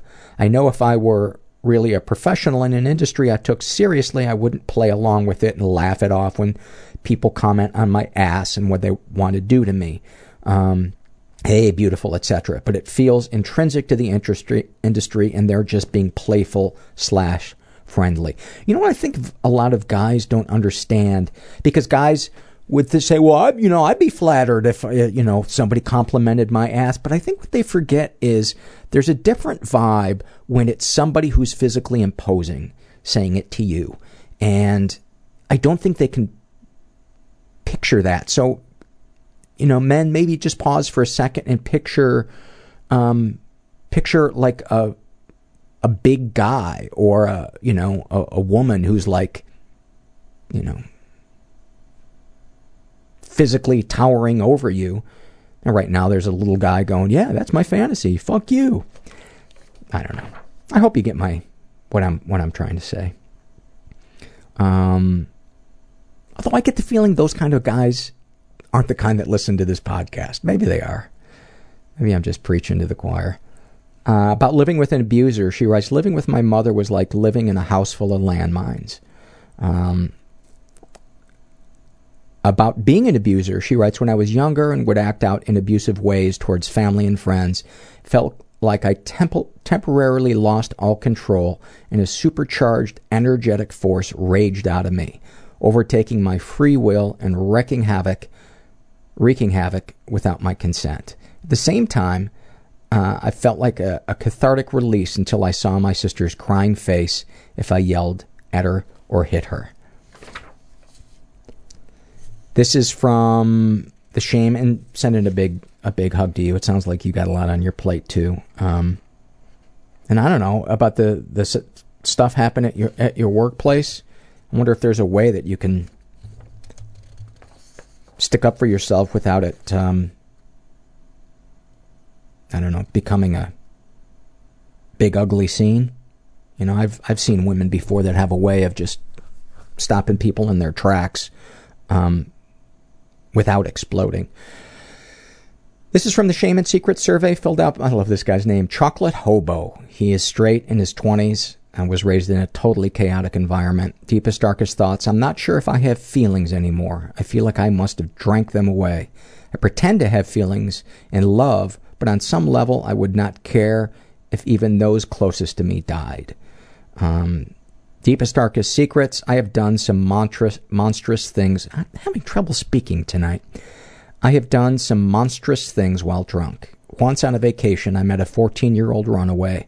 I told him he could sleep on the floor of my motel room. Uh, he left his stuff in there and we left together to get booze. I got separated at some point and I went back to the room and passed out drunk. I woke up to him pounding on the door asking to get his stuff. He said he at least wanted his sweater because it was cold. I ignored him in my stupor and in the morning I went through his stuff, which was a Game Boy, a few coloring books, and an alarm clock. I pawned the Game Boy and bought booze. You know, that's that's what we do as alcoholics and addicts. When we're in our disease, nobody nobody matters to us. I don't it doesn't say if you if you're still drinking, but if you are, I think that would be the first thing to look at. And if you can't stop, I would go get help. Like I'm giving him advice and didn't even ask for it. I hope I don't give advice too much on this show. Um, this is from the Shame and Secrets, uh, filled out by John. He is straight in his 20s, was raised in an environment that was a little dysfunctional, never been sexually abused. Deepest, darkest thoughts having a sexual relationship with students I teach at elementary, elementary school, particularly with two fourth grade students, one fifth grade student, and two sixth grade students. Deepest, darkest secrets taking pictures of middle school girls with my phone as I go to work or leave work and following a few girls to their schools on a few occasions. Um, sexual fantasies most powerful to you having sex with the students that I teach, having them come to my apartment engage in sexual acts, nothing kinky, just typical sexual acts I would have with an older woman. The only difference is these girls are between 10 and 14. Um, would you ever consider telling a partner, close friends? Never. I would be automatically cut off from them. The friendship or relationship would end right there. A social stigma would be put on me as well. Do these secrets and thoughts generate any particular feelings towards yourself? A feeling of disgust because I have these feelings. However, I don't act upon them. I will never act upon them. And the reason I wanted to, to read your survey, John, is because it it sounds like you're really playing with fire by taking these pictures and following these students. And you may not have any intention of acting upon it now, but it sounds like you're feeding um, that part of you. And, you know, people that engage in addictive behaviors and don't keep it in check, don't go to any kind of support groups or things like that, the line keeps getting pushed back as to what they find acceptable. And my fear is is that's what's going to happen with you if you don't talk to somebody, get some help or curb these areas because you know uh, taking pictures of those girls or following them, you know, if they if they see that happening, that's traumatic. That's traumatic to them. That's going to affect their worldview and how they view uh, men and that affects other men. That doesn't just affect um, them. Um, the ripples are far-reaching. So, um, sending you a big hug and and asking you to get help. This is from the Shame and Secret survey filled out by a woman who calls herself JP. And um, deepest, darkest thoughts. Uh, a few weeks ago, I'd begun feeling weird about the large butcher knife in my kitchen and scissors laying on the counter. After some days, a week had passed, I was home alone when a voice or thought in my head said, Kill your husband. It scared the hell out of me. On multiple nights, there were thoughts of stabbing him, and I have been afraid of letting myself fall asleep at times for fear of sleepwalking. I love my husband very much. There's absolutely no violence in our relationship, and I have never acted violent towards another person in my life. I don't know why these thoughts come into my head, they cause me profound shame, guilt, and sadness. Also, it also completely shakes what tenuous trust I have in myself. Deepest, darkest secrets? I think about doing a lot of things, but I haven't followed through, so I'm not sure if it counts as secrets. Like finding and doing hard drugs, having an affair, running away, killing myself, etc. I suppose the secret might be the extent to which I think about these things. You know, um, it it strikes me as um, like an unwanted thoughts uh, syndrome, and I would imagine the therapist would help you kind of sift what might be an issue from what's just unwanted thoughts, but it you know it really strikes me as just you're putting too much importance on those, those thoughts that pop into our head that we have no control over. I've shared them be- be- before, the things that I think about.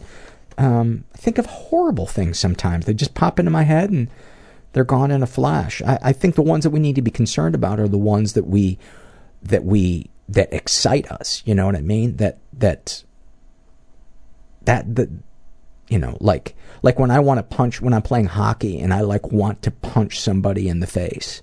Um, last night I was playing and it was the playoffs, so of course we're all taking it very seriously. And there's this guy I play against who's we're friends outside the rink, but he's a he's a real hothead and like way way worse than I am. He gets suspended like every four games for getting in a fight, and his team was beating ours. There was 10 seconds left. They're up by two goals, and for no reason, he just bowls me over. Just both forearms right to my head, knocks me off my feet. And I get up, I'm like, what the fuck?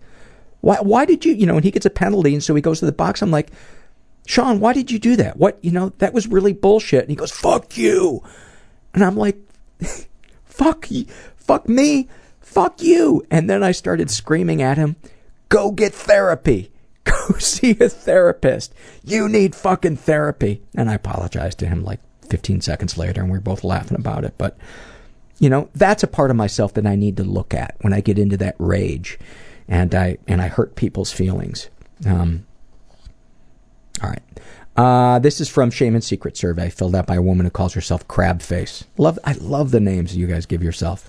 Um, she's bisexual in her 30s, was raised in an environment that was a little dysfunctional, and um, was the victim of sexual abuse and never reported it. Uh, deepest, darkest thoughts. I have dreams and thoughts about my father raping me. I don't want it, but aspects of our relationship are a bit too close, and he is also very aggressive. I've also been raped in the past. My brain seems to put the two together to create my worst nightmare. Um, deepest, darkest secrets. I've spoken to my therapist about my abusive experiences and my rape. I am terrified to share with him that I touched myself during the rape to make it feel okay. Needless to say, it didn't change anything. I'm afraid my therapist will tell me that that makes it not rape. I'm afraid if he says that, that I will feel even deeper shame about my experience in PTSD because I will no longer have a legitimate reason for feeling as chaotic as I do. Um, there is, you should feel no shame about what happened to you.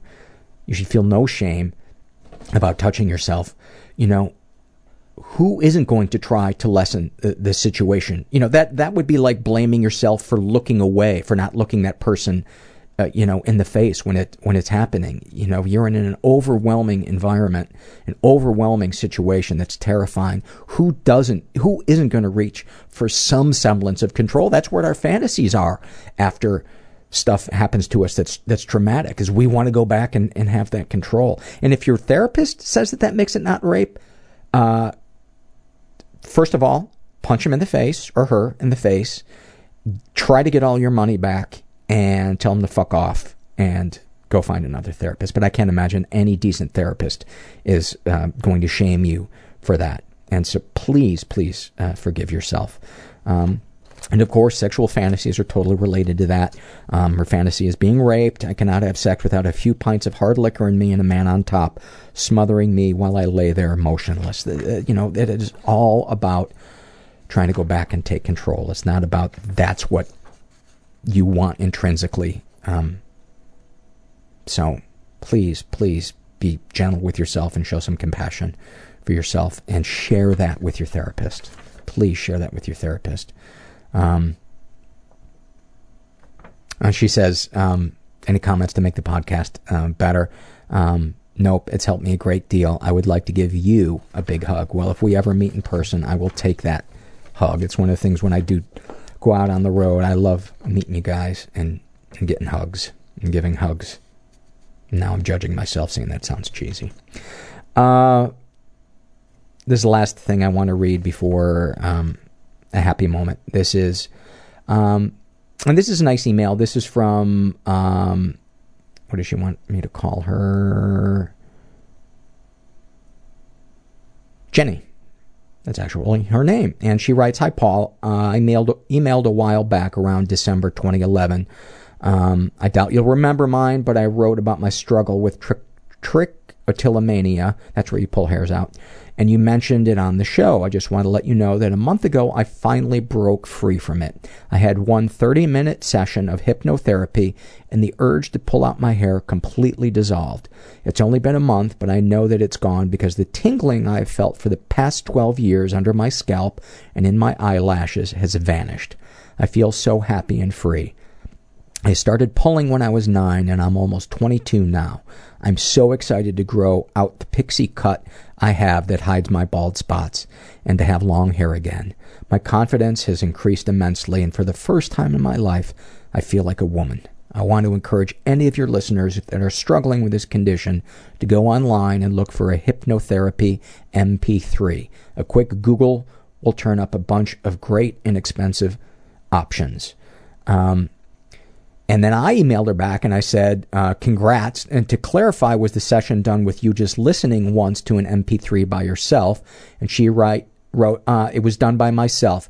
It can uh, be described as a binaural um, beat slash white noise. And binaural is B I N A U R A L. And I believe that means um, uh, two noises, I think, in different different ears. Um, it's a binaural beat slash white noise combination mixed with the therapist's voice. The voice altered um, between alternated between the left and right ear, and it definitely puts you in a trance-like state. I listened to it as I fell asleep. You can definitely uh, post this or read it on air. Just call me Jenny. Thank you for that. I love hearing. I love hearing solutions, especially new ones, ones we haven't heard before. This is a happy moment from uh, Kira, and she writes, um, "Fishing with my dad on an early Saturday morning. Um, it was almost sacred in my younger years. It became one of the few instances where, for the first time, I saw my father completely relaxed, happy even.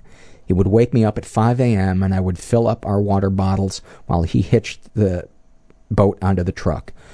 We would uh, go through our checklists, Uh, hats, water, sunscreen, life jackets.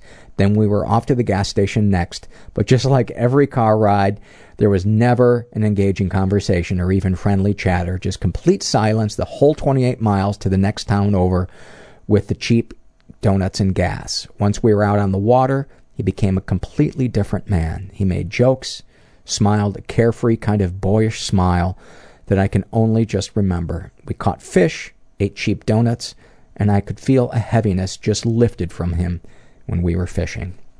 It was beautiful. Thank you for that. And uh, I just want to read a quote from Viktor Frankl, um, the Holocaust survivor who wrote a book called Man's Search for Meaning. And he writes The one thing you can't take, take away from me is the way I choose to respond to what you do to me. The last of one's freedoms is to choose one's attitude in any given circumstance. That's such a great quote. Such a profound book.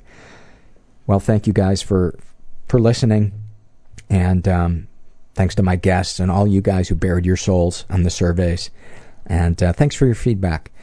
And I hope if you listened, you have a little bit more hope than you did, or you were entertained or compelled or whatever.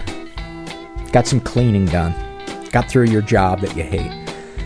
And I hope you know that you are most definitely not alone. Thanks for listening. Everybody I know is bizarrely beautifully Everybody I know is bizarrely beautifully fucked up in some weird way. Bizarrely beautifully fucked up in some weird way.